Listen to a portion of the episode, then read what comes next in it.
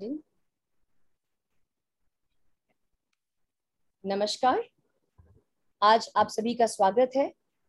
हमारे साथ आज जुड़े हैं श्री सुमन बत्रा जी, जो भारत के काफ़ी प्रसिद्ध अधिवक्ता हैं और इंडिया में काफ़ी पॉलिसी चेंजेस लाने में इनका एक बहुत ही प्रमुख रोल रहा है।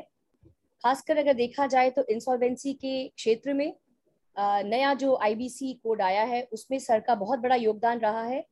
और मैं आपको याद दिलाना चाहूँगी कि आईबीसी से पहले भी जितने भी बिज़नेस लॉज बने हुए हैं, उसमें सर का बहुत ही बड़ा योगदान रहा है।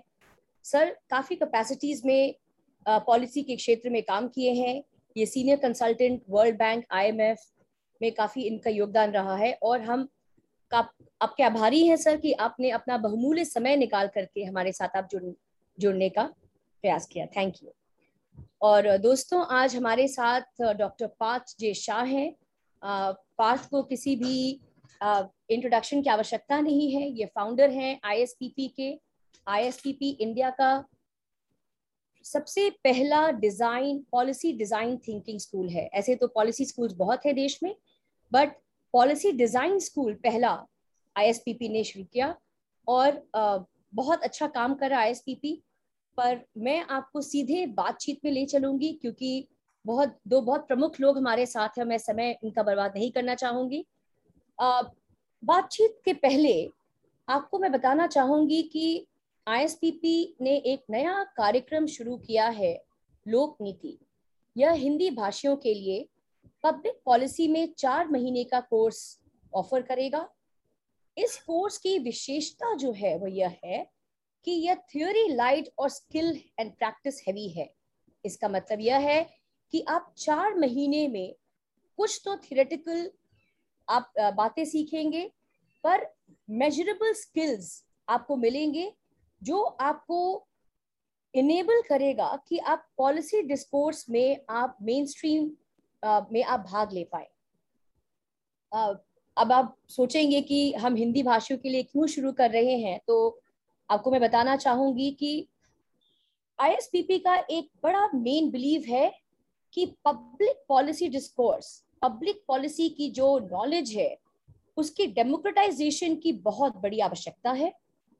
कहीं ना कहीं हिंदी भाषी इस क्षेत्र से पड़े रह गए हैं, भाग नहीं ले पाए हैं।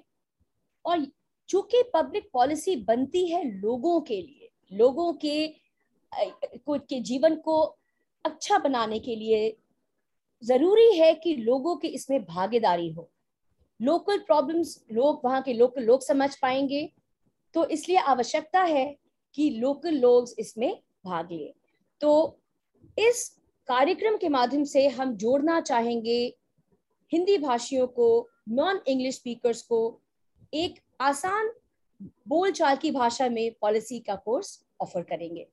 कोर्स का जो मेन फोकस एरिया होगा वो बिहेवियरल इकोनॉमिक्स डेटा और कानून कानूनी बातचीत। इसी के साथ हम शुरू करते हैं पार्थ। अब मैं आपको बहुत बड़ी ज़िम्मेदारी देने जा रही हूँ कि आप इस कॉन्वर्सेशन को सूत्रधार के रूप में, मुख्य सूत्रधार के रूप में आप इसको ले चलिए। पार्थ, आपका experience as a founding director ISPP रहा। और आप पब्लिक पॉलिसी के क्षेत्र में आप ऑलमोस्ट तीन दशक से जुड़े हुए हैं।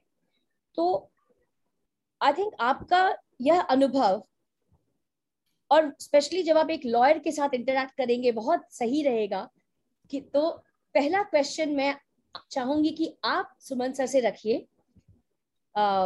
अपने अनुभव को देखते हुए कि आपने क्या हर्डल्स देखे हैं और क्या लगता है कि लॉयर्स कैसे इसमें सहयोग दे पाएँगे। धन्यवाद सुमन जी हमारे साथ जुड़ने के लिए चर्चा के अंदर।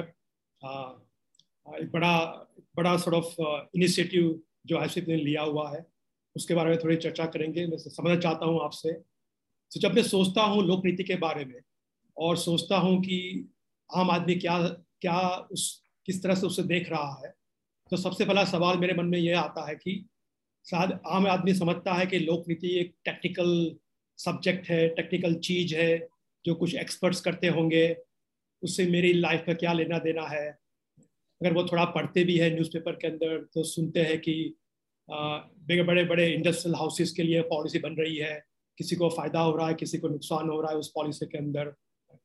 तो आई थिंक सामान्यतः लग रहा है कि आम आदमी समझता है कि लोक नीति कभी दूर की बात है, उसके साथ मेरा कुछ लेना लेना देना नहीं है। तो आपसे समझना चाहता हूँ आपसे कि आपकी जो अनुभव रही है, आपने जो काम किया है उसके अंदर तो कैसे हम समझाएँ लोगों को कि ये बड़ी इम्पोर्टेंट चीज़ है, जो उनको समझना भी है, उनको साथ भी लेना है उसके अंदर, और उसका जो इम्पैक्ट होने वाला है वो उनकी लाइफ में काफ़ी इम्पोर्टेंट इम्पैक्ट होता है। सबसे पहले तो अपना आभार प्रकट करता हूँ मुझे यहाँ आमंत्रित करने के लिए और मुझे ये एक अपॉर्चुनिटी देने के लिए कि मैं आपके साथ अपने कुछ विचार शेयर कर सकूँ और आपके माध्यम से आपके स्टूडेंट्स पोटेंशियल स्टूडेंट्स और बाकी सबके साथ भी। और उसके साथ साथ मैं आपको बधाई भी देना चाहता हूँ, एक ये लोक नीति और एक नया ये कोर्स स्टार्ट करने के लिए। इसकी बहुत ज़रूरत थी और जैसे हम चर्चा करेंगे उसकी ज़रूरत और ऊपर निकल करके आएगी उसकी इंपॉर्टेंस उसकी रेलिवेंस उसके बारे में भी बात करेंगे बट आई एस को मुबारकबाद देना चाहता हूँ। आपने डॉक्टर शाह जैसे कहा कि लोग शायद इम्पोर्टेंस और अहमियत नहीं समझते हैं पॉलिसी मेकिंग की, कैसे वो उनकी ज़िंदगी को छूती है लाइफ को टच करती है। मैं, मेरा इसमें विचार देखने का थोड़ा डिफरेंट है। मुझे लगता है कि लोगों को पॉलिसी मेकिंग में बहुत इंटरेस्ट है और वो पॉलिसी मेकिंग के साथ जुड़ना भी चाहते हैं। मगर उनका जो दायरा और विजन और लिमिटेशन है, वो बहुत सीमित है। अगर आप गाँव में चले जाओ तो सबसे एक्टिव हब है वो पॉलिसी मेकिंग के लिए। लेकिन उनकी जो पॉलिसी एस्पिरेशन होती है, वो ये होती है कि गाँव में पानी आ जाए, बिजली आ जाए ट्यूबवेल लग जाए, इसकी नौकरी लग जाए, उसका ये हो जाए, उसके लिए ये होना चाहिए, वो होना चाहिए। वो अपनी जरूरतों के हिसाब से वो पॉलिसी की मांग करते हैं। उनको नेशनल पॉलिसी से, स्टेट पॉलिसी से इतना कुछ लेना देना नहीं होता है। वो अपनी जरूरतों से जोड़ते हैं पॉलिसी को। मेरा ये समझना है और मैं गाँव में रहा हूँ, मैं इसलिए मैं जानता हूँ कि चौपाल में, हर घर घर में पॉलिटिक्स होती है, वो पॉलिसी मेकिंग की बात करते हैं मगर उनका दायरा जो होता है, वो बहुत सीमित होता है। जितना वो देख सकते हैं अपनी जरूरतों तक, वो उतना तक समझने की कोशिश करते हैं। उतनी उनकी एस्पिरेशन होती हैं, उतनी कंप्लेंट्स होती हैं। कनेक्ट या डिस्कनेक्ट होता है। मगर अगर आप डिस्ट्रिक्ट लेवल पे चले जाएँगे तो वो बात थोड़ी सी और खुल जाती है। वहाँ के जो लीडर्स हैं, लोग हैं, जो जुड़े हैं, चाहे पॉलिसी मेकिंग से या कैसे, या पॉलिटिक्स से, या सोशल लेवल पे उनकी थोड़ी सोच और बढ़ जाती है। और अगर आप स्टेट लेवल पे जाएँ तो तो वो स्टेट लेवल पे सोचना शुरू कर देते हैं। मगर आपकी बात बिल्कुल ठीक है कि एक आम आदमी जो बॉटम ऑफ़ द पिरामिड में है, उसको एक्सटर्नल अफेयर्स से कोई लेना देना नहीं है। उसको डिफेंस से कोई लेना देना नहीं है। उसको पुलिस रिफॉर्म से कोई लेना देना नहीं है। उसको एडमिनिस्ट्रेटिव रिफॉर्म से कोई लेना देना नहीं है। क्या कानून बनते हैं? इकोनॉमिक्स में कौन सा नया कानून बन रहा है उनसे कोई उनको कोई लेना देना ही नहीं है। वो डिस्कनेक्ट है। और वो डिस्कनेक्ट सिर्फ़ इसीलिए नहीं है कि कि पॉलिसी मेकिंग में एक प्रॉब्लम है वो तो है ही हम डिस्कस करेंगे। मगर उसकी लार्ज वजह ये है उसका जो मेन रीजन है मुझे ये लगता है कि ये है कि कभी उनके साथ इस लेवल पे चर्चा ही नहीं गई की गई कि आपकी आवाज़ भी मैटर करती है आपका ओपिनियन भी मैटर करता है। They are always made to believe that you're irrelevant. Your voice is irrelevant. Your opinion is irrelevant. It's a handful of people. कुछ लोग डिसाइड करते हैं दूसरा उनको ये बताया जाता है कि आपने जब एक बारी अपने एक रिप्रेजेंटेटिव को चुन लिया, चाहे वो एमएलए है, चाहे वो एमपी है, अब ये जिम्मेवारी उसकी है और आपकी जिम्मेवारी खत्म, अब वो आपका जो है, एक मीडियम है चैनल है, वो अपने आप करेगा आप उसको बताते भी नहीं है, वो आप एज्यूम करते हैं कि वो हमारा भला सोचेगा, हमारे भले के लिए करेगा और जो भी वो करेगा, अब वो हमारा रिप्रेजेंटेटिव पाँच साल बाद फिर वो उसका जवाब मांगते हैं, उससे कि आपने किया या नहीं किया। लेकिन उससे जो मांगी की जाती हैं कि आप ये आवाज़ उठाइए विधानसभा में, ये है, वो एक ऑर्गेनाइज स्ट्रक्चर्ड फॉर्म नहीं है। ये पहली बात तो मैं आपसे ये कहना चाहता हूँ। दूसरी बात ये कहना चाहता हूँ, जो मैं आपके प्रिज्म से देखूँ, आपके सवाल के प्रिज्म से कि हाँ ये भी बात ठीक है कि हमने पिछले पचहत्तर साल में अगर देखा जाए तो उसके जो पहले पचास साल में हमने उस तरह की कोशिश कभी की ही नहीं। ये समझने की कि एक आम आदमी की पॉलिसी मेकिंग से उससे जुड़ना कितना ज़रूरी है। और बावजूद इसके कि हमारे को पिछले पचास साल में सबसे पहले जो पचास साल में इतने एग्जाम्पल्स हैं हमारे जो लॉज बने हैं, उसके फेलियर के इम्प्लीमेंटेशन में and we have a very poor track record on implementation of laws और हम उसकी कई वजह देते रहे हैं, लेकिन जो सबसे बड़ी वजह है, मैं ये समझता हूँ कि उन लॉज की कभी ओनरशिप ही नहीं आई लोगों से। लोगों ने कभी उसको अपना माना ही नहीं कि मेरा है, वो सोचते हैं कि ये टॉप डाउन लॉ है, ना कि बॉटम अप कि हमसे तो किसी ने पूछा ही नहीं, हमसे तो किसी ने बात ही नहीं करी। ये तो आपने कानून बना दिया हम नहीं मानते इसको।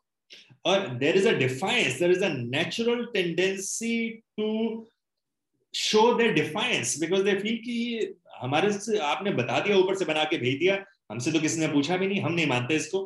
आ, हमारा विचार लिया ही नहीं हमारा विचार तो कुछ और था ऐसे होना चाहिए था वैसे होना चाहिए था। तो ये एक वजह बहुत इंपॉर्टेंट वजह रही है और मैंने पॉलिसी मेकिंग के अपने काम में इसको बहुत डीपली स्टडी किया है।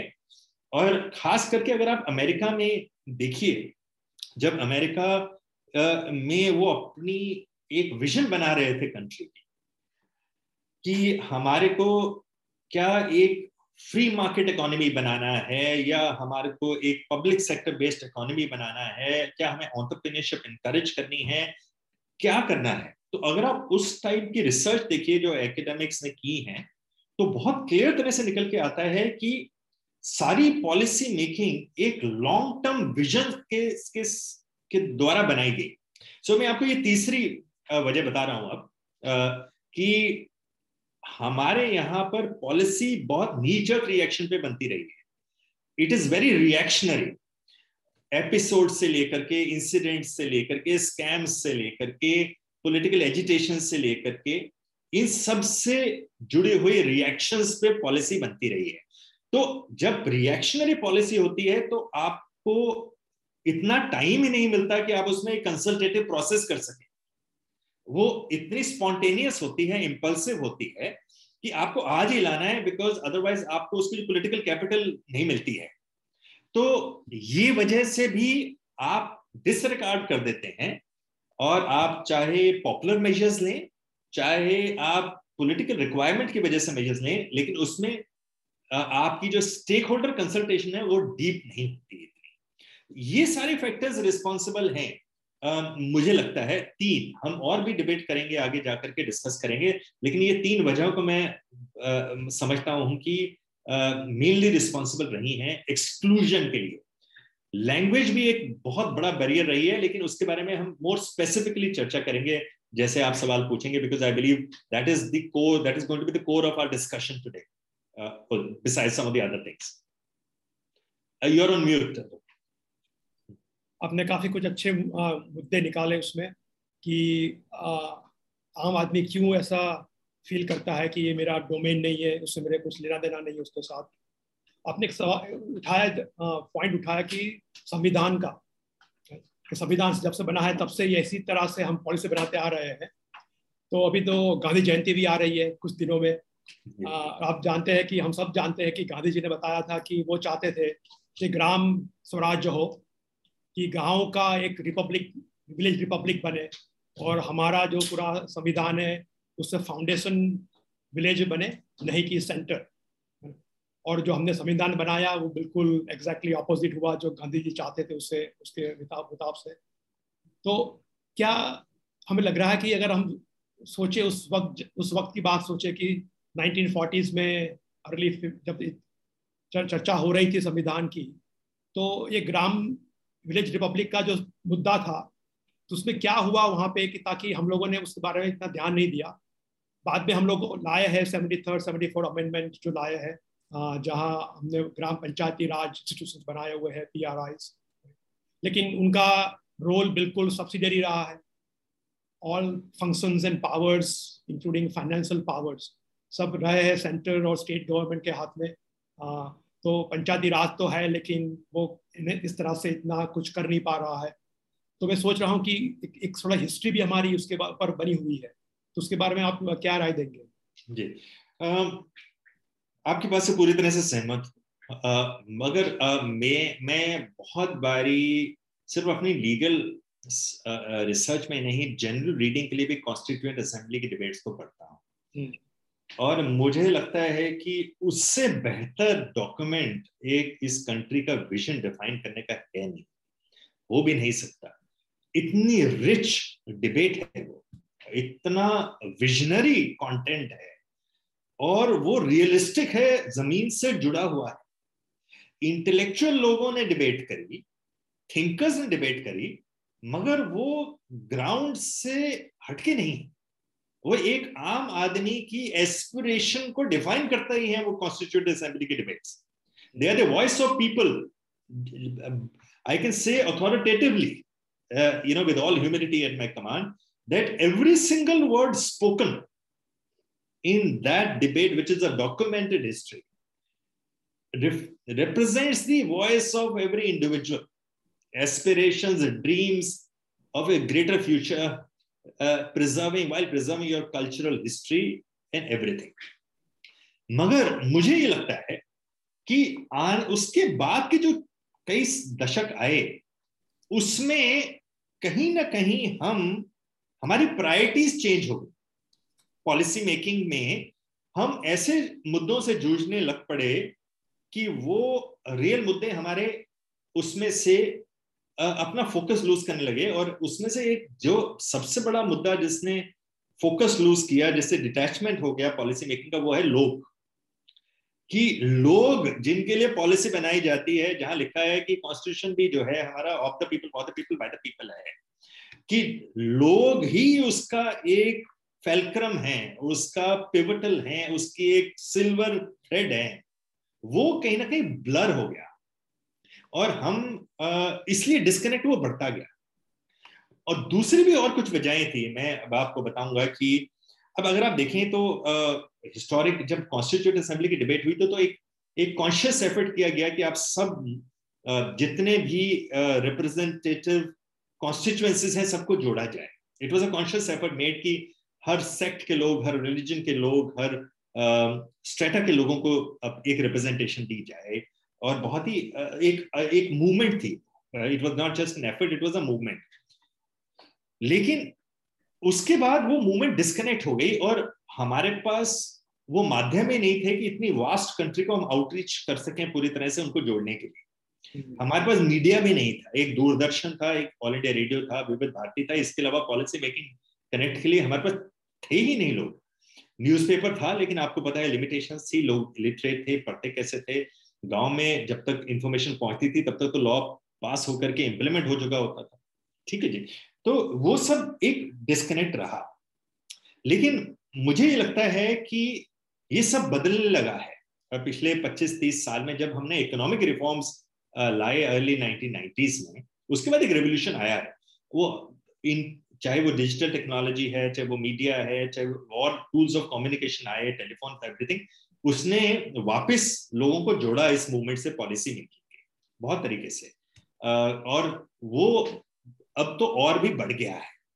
मगर अगर आपका मैं, आपसे अगर मैं बात करूँ तो मुझे ये लगता है कि हमें अभी भी उस तरह की पूरी रिकॉग्निशन नहीं है कि ये एक पार्टिसिपेटिव जो डेमोक्रेसी होती है, उसमें opinion of people matter a lot और उसका उसका जो कॉन्सिक्वेंस होता है, वो फिर इम्प्लीमेंटेशन में नज़र आता है। एक लॉ की फेलियर और सक्सेस डिपेंड करती है उसकी इम्प्लीमेंटेशन और इम्प्लीमेंटेशन डिपेंड करती है ओनरशिप ऑफ़ दैट लॉ और मैं आपको ये एग्जांपल दूँगा इस समय इंसॉल्वेंसी लॉ का। थोड़ी लंबी बात कर रहा हूँ, पर ये एक हिस्टोरिकल है, मैं मैं आपको बता रहा हूँ केस स्टडी है और ये बताना बहुत ज़रूरी है लोगों जब आईबीसी जून में, मई, जून में पास हुआ 2016 में, पार्लियामेंट में। पहली बार इस कंट्री में हमने देखा कि उसकी इंप्लीमेंटेशन के लिए एक मैसिव विजन तैयार किया गया। उसमें पॉलिटिकल विल थी, उसमें एनर्जी थी, उसमें एक प्रोग्राम था, उसमें हर तरह के रिसोर्सेस को लाया गया और सबसे इंपॉर्टेंट बात, एक स्ट्रेटजी तैयार की गई कि स्टेक होल्डर्स को कैसे साथ लाएँ, जो इसको आगे ले जाकर के इंप्लीमेंट कर सके। और उस मूवमेंट का मैं एक हिस्सा था, इसलिए आपको कह सकता हूँ कि सबसे मेजर सक्सेस इस आईबीसी की जो रही है, वो ये रही है कि हमने हर स्टेक होल्डर को साथ जोड़ा। इतनी conferences workshop seminars brainstorming sessions किए गए हैं अनगिनत मैं आपको गिना भी नहीं सकता हूँ कि पहले छह महीने में कम से कम हज़ार से ऊपर हुए होंगे। रोज तीन तीन होते थे और फ़िज़िकल होते थे और हर कोने में होते थे हिंदुस्तान के। भारत के हर जो भी इसके साथ इंस्टीट्यूशनल स्टेक होल्डर है या individual stakeholders state central level पे पब्लिक प्राइवेट सेक्टर पे, सबके साथ जुड़ करके उनको समझाया गया कि लॉ क्या है, इसकी ज़रूरत क्या है, इसका विजन क्या है? ये सिर्फ़ एक कानून नहीं है एक इकोनॉमिक लॉ है, ये कैसे हमारे फाइनेंशियल आर्किटेक्चर आर्किटेक्चर के हार्ट में बैठा है, उसके इम्प्लीकेशंस क्या है, उसके बेनिफिट्स क्या है, इसको कैसे इम्प्लीमेंट करना है, क्या है? तो एक, और एक मूवमेंट बन गया वो। It almost became a revolutionary movement and जिस तरह की एनर्जी वो इसमें लेके आया तो वो एनर्जी इसलिए आई कि आपको पॉलिटिकल तो है लेकिन लोग भी जुड़ गए क्यों, क्योंकि उनको बताया गया उनको समझ आई कि उनकी ज़रूरत के लिए है उनकी अच्छा के लिए है। और सिर्फ़ यही नहीं जनरली जो उनके व्यूज़ से लिए गए और पहले छह महीने से ही अमेंडमेंट शुरू हो गई लॉ कि नहीं ये करना चाहिए वो करना चाहिए ये करना चाहिए। तो और पिछले डेढ़ साल में वो थोड़ा कम हुआ तो एनर्जी भी ड्रॉप हुई है लॉ की। और मुझे इसको हेजिटेशन नहीं है कोई भी कहने की। मैं कई प्लेटफॉर्म्स पे कह चुका हूँ कि पिछले डेढ़ साल में जो स्लाइड हुआ है वो इसी वजह से हुआ है कि जो हमने डिस्कनेक्ट हमारा जो कनेक्ट है वो हमने स्टेक होल्डर्स के साथ लूज करना शुरू कर दिया है। We have to bring that back so it is very very important thank you thank you sir आपने कुछ बहुत ही प्रमुख मुद्दे उठाए। पहली बात आपने की ओनरशिप की कि यदि लोग लॉज या पॉलिसीज़ को ओन नहीं करेंगे अपना नहीं, उसमें भागीदारी नहीं लेंगे तो फिर उसके इम्प्लीमेंटेशन में फॉल्स आती हैं। दूसरी, आपने बात की रिएक्शनरी पॉलिसी मेकिंग की, कि कहीं ना कहीं पॉलिसी मेकिंग में हम एक इन्विजन नहीं कर पाए हैं और जनरली जो रिस्पॉन्सेज रहा है लेजिस्लेशन का वो रिएक्शनरी रहा है, जिसके कारण एविडेंस बेस्ड पॉलिसी मेकिंग जो है वो नहीं हम उतना ला पाए हैं। और तीसरी, आपने बहुत ही प्रमुख बात की लैंग्वेज की, कि लोग समझ भी नहीं पाते हैं कि क्या पॉलिसी क्या कहना चाहती है, वो देखा जाए तो जैसे बोलते हैं लीगल लीगलीज जो लैंग्वेज है लॉ की, वो भी सर बहुत ही कठिन है। आम जनता तो उसको किताब लॉ की किताब पढ़ भी नहीं पाएगी। और मुझे याद आता है कि 1970s में यूके में प्लेन इंग्लिश मूवमेंट लाया गया, जहाँ पे जितने भी लीगल टेक्स्ट थे उसको सिंप्लीफाई किया गया, क्योंकि लोगों को कनेक्टेडनेस नहीं आ रहा था, वो समझ नहीं पा रहे थे कि जिनके लिए कानून बनी है, वही उसको समझ पढ़ के समझ नहीं पा रहे थे। और सर, आपने बात की आईबीसी की। आई थिंक आईबीसी एक उदाहरण है कैसे बिहेवियरल चेंज लाया गया क्रेडिटर्स में। So use of you know nudge and use of behavioural economics in changing the lending behaviour जो था, उस, वो चीज़ को मद्देनजर रखते हुए कानून बना। सर, मेरा सवाल यह है कि ये सब ठीक है, पर लैंग्वेज एज अ बैरियर फिर कैसे खत्म किया जाए? आपको क्या लगता है कि लैंग्वेज कितना इम्पोर्टेंट है और इसको कैसे हम खत्म कर सकते हैं इसको कैसे हम दूर कर सकते हैं ताकि आम लोगों की भागीदारी हो। हो सके। नीति जी आपको आ, मैं बताना चाहता हूँ कि ये एक लॉ ऑफ़ नेचर है कि जिस बात का या किसी भी चीज़ का जब वक्त आता है तो आ, वो उसी समय आता है और वो फिर एक मूवमेंट बन जाती है। आपने जो ये कार्यक्रम शुरू किया है लोक नीति का और लैंग्वेजेस का इशू उठाया है ये सिर्फ़ जहाँ आप सोच रहे हैं, मैं आपको बता सकता हूँ कि बहुत बड़े बड़े इंस्टीट्यूशन ने इंडिपेंडेंटली इस रियलाइजेशन को अब समझ लिया गया है।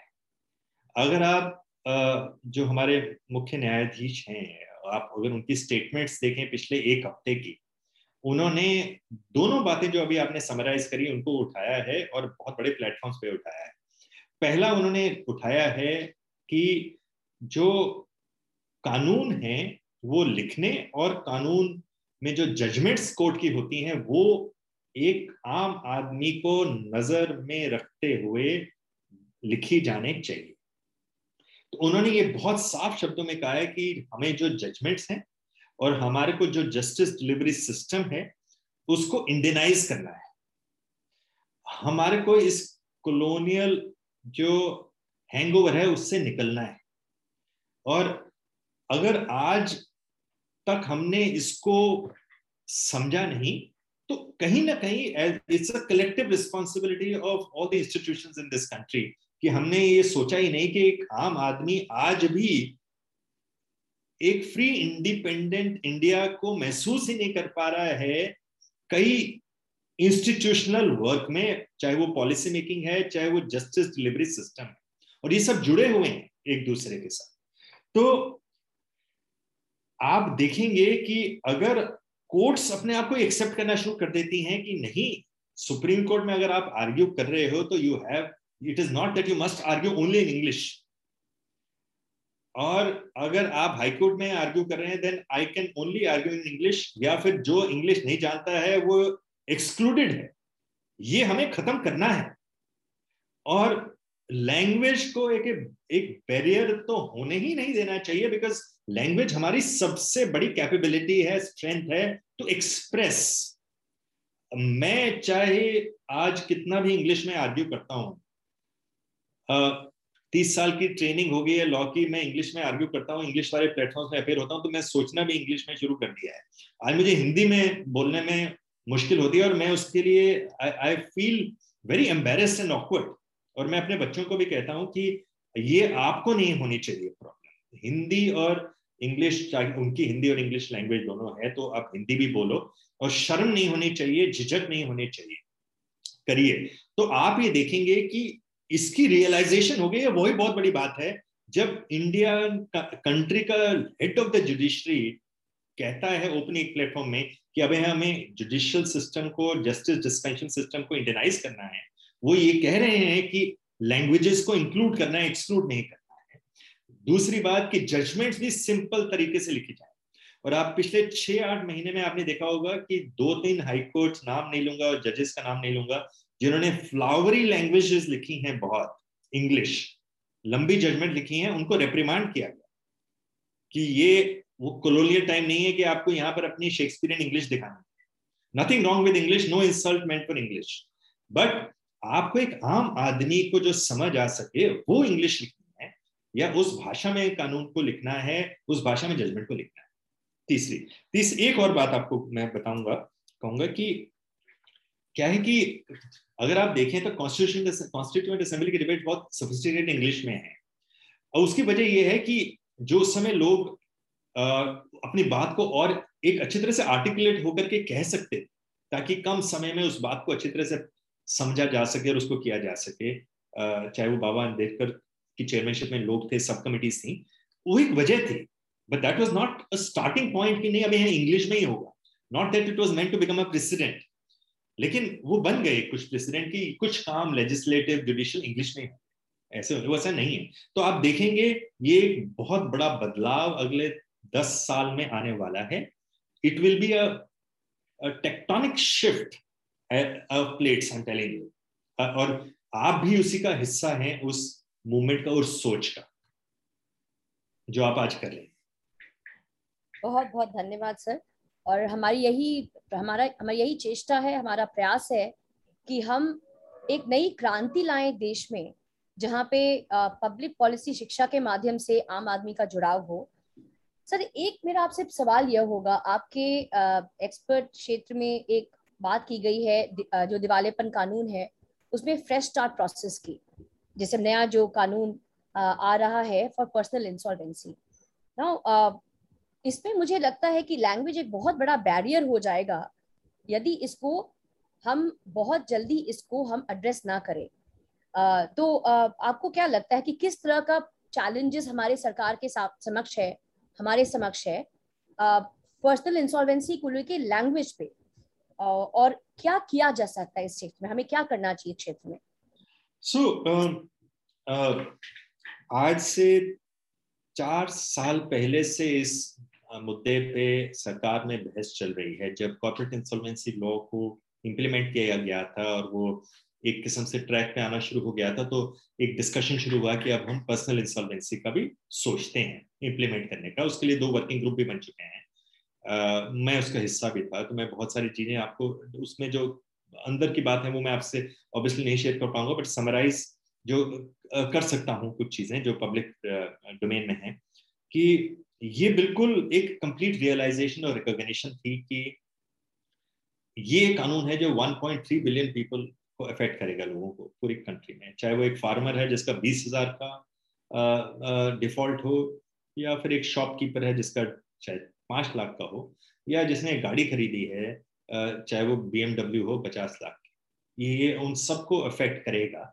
उस कानून को इम्प्लीमेंट करने के लिए आपको एक क्लियर पॉलिसी स्ट्रेटजी चाहिए। उसमें चार पाँच चीज़ें बहुत इंपॉर्टेंट है और वो मेरी अपनी जो रिपोर्ट में मेरी हिस्सेदारी थी, मैंने उसमें कंट्रीब्यूट भी किया। पहला ये कि आप इनको कल्चरल डायमेंशन इसके समझने शुरू होंगे बिकॉज़ इंडिया बहुत डाइवर्स कंट्री है, आप उसको एक पेंट से ब्रश नहीं कर सकते। और राजस्थान में जो मारवाड़ी कम्युनिटी है, वो रिस्क टेकिंग ऑन्टरप्रीनियर्स और failure is a part of their culture they recognize that success and failure are two sides of the same coin. जो बिज़नेस आप करेंगे तो फेल भी हो सकता है सक्सेस भी हो सकता है. It is not seen a stigmatic कि आपने आप फेल हो गए। लेकिन आप किसी और के पास चले जाइए तो जो फेलियर है और उससे अगर इंसॉल्वेंसी होती है सीन एज हाईली स्टिग्मेटिक लोग सुसाइड कर लेते हैं। आपके दरवाजे पे कोई आकर के नोटिस चिपका जाए कि आपका दिवाला निकल गया है, वो एक शर्म की बात मानी जाती है। हमारे कंट्री में ये एक बहुत इंपॉर्टेंट है। इतना तक ही नहीं, हमारे अगर आप, और आप अगर हमारे स्क्रिप्चर्स देख लीजिए तो उसमें भी फादर अगर dies you know without paying his debt his son is suppose to pay हम इतना उसको सेंटिटी देते हैं यू नो और लोग इतना भी कहते थे, अगर आप लोगों का पैसा दिए बिना मरोगे तो आपको अगले साल में आप जानवर पैदा हो गए। All kind of things were there they were taught it's a part of the thought process of this country तो अगर आप एक लॉ इंप्लीमेंट करना चाह रहे हैं ऐसे एरिया में तो पहले तो आपको कल्चरल डायमेंशन समझनी होगी फिर आपको एक मैसिव स्केल पे एजुकेशन और अवेयरनेस प्रोग्राम बनाना पड़ेगा कि ये ऐसा नहीं है। ये आपके बेनिफिट के लिए है। ये फ्रेश स्टार्ट देगा और आपको इसको स्टिग्मेटिक नहीं देना चाहिए। ना उस एजुकेशन प्रोग्राम बनाने के लिए आपको ग्रास रूट के लोगों को लगाना पड़ेगा। वो एक मैं जाकर के किसी में गाँव को, एक लोगों को समझाऊँगा, वो नहीं समझ आएगी, लेकिन एक आशा वर्कर अगर समझाएगा या समझाएगी तो उनको समझ आएगा। तो ये ये सब एक स्ट्रेटेजी है।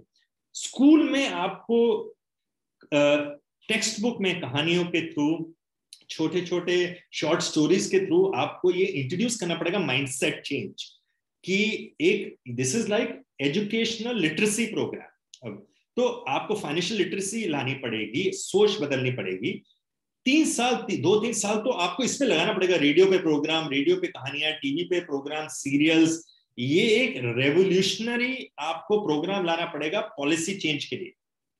और वो जब होगा तो लोगों की सोच बदलेगी, आपको इसको लाना पड़ेगा। ये तो मैं आपको एक ही डायमेंशन बता रहा दूसरा लैंग्वेज अब आप ये एक कर्नाटका में छोटा सा गाँव में एक फार्मर का प्रॉब्लम है, उसको इंसॉल्वेंसी लॉ इंग्लिश में लिखा पॉलिसी कैसे बनी, क्या होता है, क्या है कंप्लीट डिस्कनेक्ट है ना?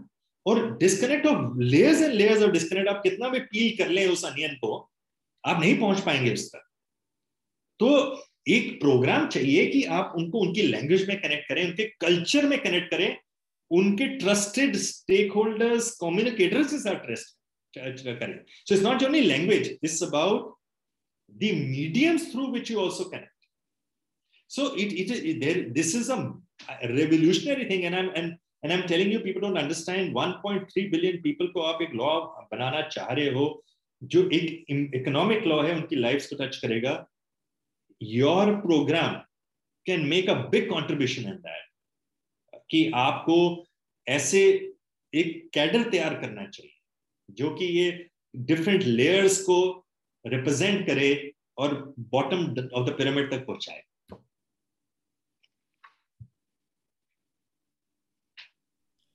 बड़ा धन्यवाद, सुमन जी। हमने काफ़ी कोई काफ़ी मुद्दे उठाए। कल्चर से लेकर लैंग्वेज और जो मुद्दे आप बता रहे हैं कि आम आदमी क्यों इसमें पार्ट नहीं ले, सकता है पॉलिसी मेकिंग प्रोसेस के अंदर। तो आपके अनुभव से मैं पूछूँगा ब्रॉड सवाल एक कि और क्या दिक्कतें आप देख रहे हैं पॉलिसी मेकिंग प्रोसेस के अंदर उसके इम्प्लीमेंटेशन के अंदर आ, और और क्या सुझाव आप देंगे आ, ताकि ये प्रोसेस जो हम बनाना चाहते हैं कि लोग इसमें जुड़े लोग उसमें पार्ट ले और उसका एक बड़ा महल भी बने मैं मैं सोचता हूँ कि पहली सबसे ज़रूरी जो बात है मैं समझता हूँ कि डेटा एनालिसिस एम्पेरिकल डेटा पे रिलाय करना पॉलिसी मेकिंग के लिए बहुत ज़रूरी है। आप हेयर से पे दो चार आर्टिकल्स पे ओपिनियंस पे एक दो जजमेंट्स को लेकर के आप रिएक्शनरी पॉलिसी मेकिंग नहीं बना सकते। uh, आपको डेटा एनालिसिस करना चाहिए which means that you need to invest in institutions which do gather data evidence analyse it and produce quality material which can be used as assistance for policy making ये बहुत important चीज़ है जो मुझे लगता है कि इकोनॉमिक लॉज में तो खास करके और भी ज़्यादा बट सोशल लॉज में भी बहुत ज़रूरी है। नंबर टू मैं बिलीव करता हूँ एकेडमिक्स का जो रोल है हमारी पॉलिसी मेकिंग में अनफॉर्चुनेटली बहुत लिमिटेड ना के बराबर रहा है। अगर आप एडवांस्ड इकोनॉमी में देखें तो एकेडमिक्स ड्राइव करते हैं policy making although they bring a theoretical aspect, but it is futuristic. It is something which is based on assessment of historical data and a vision for future as a correction in everything. Academics need to be involved in policy making more deeply. Number three, I believe that private sector engagement should be more meaningful. आज भी private sector की representation होती है, ये गलत होगा कहना कि कि उनको एक्सक्लूड किया जाता है। बट मुझे लगता है कि उतना इफ़ेक्टिव और मीनिंगफुल नहीं है जितना होना चाहिए। कई बार लगता है मुझे कि सिंबोलिज्म है कि आप तीन इंडस्ट्री एसोसिएशन के हेड्स को कह दो कि आप रिप्रेजेंट करो, वो हर कमेटी पे होते हैं, जिसको कर दें वो एक दो बात कह देते हैं। बट वो उस, उतना डीप एंगेजमेंट नहीं है। और उनकी कॉन्ट्रीब्यूशन मैं कई बार फील करता हूँ कि उतनी नहीं होती है जितना कि वो अपने केस को एडवोकेट कर सके, नहीं, हमारी बात की अहमियत है और हम वैल्यू ऐड कर रहे हैं। चौथा मैं ये बिलीव करता हूँ कि जो आज का समय है इंडियन पॉलिसी मेकर्स और any policy makers have to be ahead of the market all the time they can't be behind the market as reactionary they have to be acting और इसकी वजह से उनको, जो एक they have to be watched of all the time always keeping a hawk eye on what's happening and moving in swiftly for any change and not wait for four years, three years, five years. आज के वक्त में luxury of time नहीं है क्योंकि cost of any failure of implementation is massive cost of dissatisfaction of from any law is massive वो intangible cost को हम कैलकुलेट नहीं करते कि वो कैसे लॉस ऑफ़ प्रोडक्टिविटी करती है कंट्री के लिए कैसे आपकी एस्पिरेशंस को वो किल करती है ऑन्टरप्रनरशिप को किल करती है एक आदमी को जो जीडीपी में कंट्रीब्यूट कर सकता है चाहे वो एक आपका शू मेकर से लेकर के you know whether is the top businessman they all contribute the GDP in some form तो हमें अंडरस्टैंड करना बहुत ज़रूरी है कि वी नीड टू नेक्स्ट बात एक और ये कहूँगा कि जो uh, हमारी uh, मुझे ये लगता है कई बार कि जो हमारी पॉलिसी मेकिंग है वो काफ़ी सोफिस्टिकेटेड है। अब खास करके अर्ली नाइनटीन से जब हमने स्टैंडिंग कमेटी सिस्टम इंट्रोड्यूस किया पार्लियामेंट में यूके मॉडल को स्टडी किया और आकर के वो लॉन्च हुआ मार्च 1993 में। और आप देख रहे हैं कि बहुत from time to time standing committee अपना रिव्यू करती है इकोनॉमिक लॉज को या बाकी लॉज को अपने कमेंट्स देती है। So it's a very good thing but I feel कि उसमें भी uh, जो है स्टैंडिंग कमिटीज में आज भी जो एविडेंस दी जाती है, जिन लोगों को बुलाया जाता है, वो it should be a but more open it should be all public comments को इनविटेशन किया जाता है, अखबारों में सब आता है। पर मुझे लगता है कि कहीं ना कहीं उसमें भी बरियर्स हैं, कुछ लोग जो हैं, वो आने नहीं देते हैं उस आवाज़ को, जो आवाज़ वो चाहते हैं कि ना बोले। और मुझे लगता है कि एक एक completely honest effort होना चाहिए at the end of the day we accept what the parliament decides that is sacrosanct if anybody is aggrieved that it is contrary to law it can be challenged in a court of law but in a democracy what the parliament decides that is the law and we have to respect it even if we have dissented we have to abide by it and honorably right we can continue to raise our voice if we believe it is wrong but there is, that has to be done. That doesn't mean that i don't dis, uh, uh, uh, don't do not obey the law you know till it is not changed to my liking. So ये हमें करना है एक culture last बात ये कहूँगा कि आ, हमारी कंट्री में एक एजुकेशन और अवेयरनेस प्रोग्राम जो बहुत ज़रूरी है इम्प्लीमेंटेशन में खास करके पॉलिसी मेकिंग के। पॉलिसी मेकिंग से आ, के साथ उससे पहले तो है ही है मगर उसके बाद भी बहुत ज़रूरी है। और हम वहाँ पर अपना एक मोमेंटम लूज कर देते हैं। मुझे लगता है कि huge amount of investment needs to be made in building awareness and education about the of the law and how it is for the the people how it will benefit and change the generation to come every aspect of law और uh, वो effort भी institution level पे वही करेंगे जिनकी अगर आवाज़ सुनी जाएगी, जो पार्टिसिपेट फील करेंगे हमें हमें एक सेंस ऑफ़ पार्टिसिपेशन मिला है। हमारी आवाज को सुना गया है चाहे उसको एक्सेप्ट ना किया गया I mean I, I, I can speak from my experience. There are a lot of things that I raise which get accepted, which don't get accepted in various committees. You don't sulk over it. You don't come out and criticize. You, at the end of the day, the majority decides. Collective will of those who are given this responsibility prevails, and you honor, accept with all dignity and grace, right? But the satisfaction that I have at the end of the day when I walk out of the room is to have been able to express myself and of being heard. And then a considered and informed decision being taken. That is what happens in parliament, isn't it?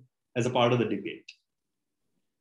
Thank you thank you so much Suman sir आपसे बहुत हमें आज सीखने को मिला आ, मेरी आशा है कि इस कोर्स के माध्यम से जितने भी हमारे लॉयर्स बंधु हैं इस देश में वो भी अब पॉलिसी की तरफ़ अपना जुड़ाव देखें लॉ एंड पॉलिसी एक दूसरे से परे नहीं है, काफ़ी जुड़ी हुई है। और मैं ऐसा समझती हूँ कि इस कोर्स के माध्यम से बहुत हमारे बहुत सारे हमारे लॉयर मित्र होंगे जो शायद पॉलिसी में अपना करियर डेवलप करें। तो मैं जाते जाते आपसे कुछ शब्द आपका सुनना चाहूँगी, या कुछ मैसेज हो हमारे लॉयर मित्रों के लिए लोक नीति के बारे में यदि आप कुछ बोलना चाहें तो।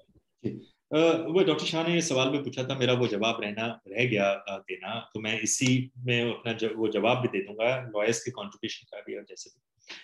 जो अभिवक्ता हैं चाहे वो एक सब डिवीज़न में प्रैक्टिस करते हैं लेवल पे या सुप्रीम कोर्ट में प्रैक्टिस करते हैं चाहे वो क्रिमिनल लॉ प्रैक्टिस करते हैं सिविल लॉ करते हैं इकोनॉमिक लॉ प्रैक्टिस करते हैं चाहे वो पॉलिटिकली एक्टिव हैं या नहीं है उन सबकी जो एक जागृति है उनकी एजुकेशन की वजह से जो उनकी लीगल लिटरेसी है, वो उनको शेयर करनी चाहिए अपनी इमीडिएट कम्युनिटीज से for the benefit of the larger good of the country और वो तो मुझे लगता है कि जैसे ही कोई कानून बनने जा रहा है या जिसपे कमेंट्स इनवाइट किए गए हों उनको अपने अपने छोटे छोटे ग्रुप्स में वर्किंग ग्रुप्स में, चाहे वो व्हाट्सएप ग्रुप है या कैसे हैं, उसके बारे में अवेयरनेस बतानी चाहिए, उसके, अपने व्यूज़ शेयर करने चाहिए। दूसरों को अपने व्यूज़ बताने के लिए इनकरेज करना चाहिए। और कोशिश करनी चाहिए कि उसको वो एक सिंथेसिस नोट बना करके, उसको डिस्टिल करके, एक एक छोटा सा नोट बना करके, चाहे वो जो भी इलेक्टेड रिप्रेजेंटेटिव है या कोई भी ऐसा वेबसाइट है जहाँ पे कमेंट्स बनाए गए बताए गए हैं वहाँ पर वो कम्युनिकेट करें क्योंकि वो उसको बेटर आर्टिकुलेट कर सकते हैं और कंप्लीटली ऑब्जेक्टिवली करना चाहिए अपने आ, अपने ओपिनियन को उसमें डोमिनेट ना करा करके उसका एडवांटेज ना ले करके कि कि मैंने कंसल्ट तो कर लिया लेकिन अपना व्यू उसमें डाल करके उसको मैं पुश करूँ completely honestly and objectively as a communicator to relay to just relay those. I think that is a responsibility that they should have as responsible citizens. And wherever, of course, they can proactively participate, they should. And this, I think, can become a very powerful movement again. And, and we through your course आपके course के माध्यम से हर language में हर इस इस country के हर कोने में हमें इस मूवमेंट को स्टार्ट करना चाहिए है और ये हो सकती है ये सिर्फ एक अनरियलिस्टिक एस्पिरेशन एम्बिशन नहीं है। uh, ये एक पॉसिबल है कुछ वक्त लगेगा लेकिन ये हो सकता है और इसका समय भी आ गया है। मैं ये मानता हूँ। बहुत बहुत धन्यवाद आपका सर। बहुत बहुत धन्यवाद हमारे साथ जुड़ने के लिए।